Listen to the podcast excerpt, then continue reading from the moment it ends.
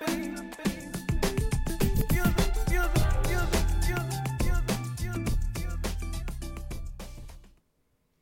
morning. My name is Jay Rosenthal, and I'm the Managing Director of Business of Cannabis. Welcome to the Cannabis Daily Show for Thursday, March 17th, 2020. Happy St. Patrick's Day.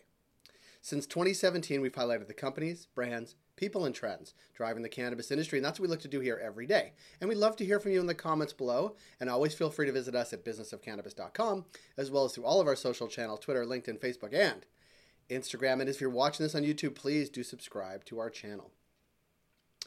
A couple of updates. On March 30th, we'll be online for our monthly retail series presented by Leafly and uh, Vitrina Group. We'll be talking about how to prepare your store for the 420 holiday.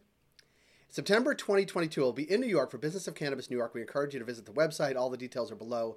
Learn more about the event. Sign up, be a sponsor, apply to be a speaker, apply to be, uh, just get a ticket. Uh, that's all in the information below. For today's stories, Beto O'Rourke talks Republicans in Texas. Dutchie's key donation to the cause. Illinois is moving forward on social equity finally. And can you trust me now at CannTrust?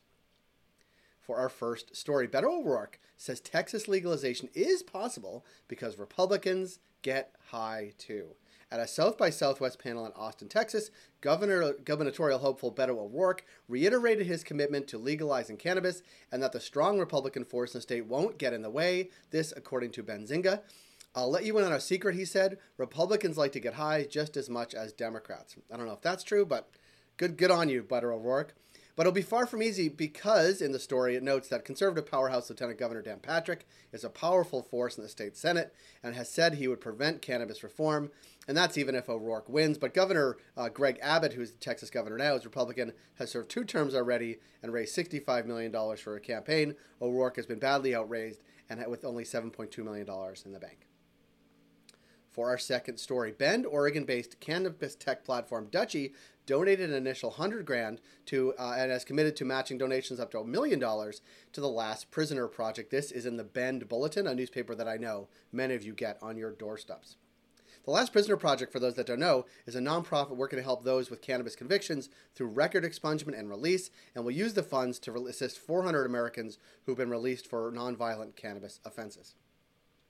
Uh, uh, Ross Lipson, the co founder of Dutchie and the CEO, said, We cannot erase past injustices that people and communities have experienced as a result of decades of failed cannabis policy, but we can work to bring restitution to those who have been harmed by supporting their release and incarceration and giving them a new lease on life for our third story. In an effort to make retail landscape more equitable in Illinois, the state will now ask cannabis retail applicants to fill out a basic online form and pay just a $250 fee rather than hundreds of detailed pages of paperwork requiring expensive, consultants and property leases.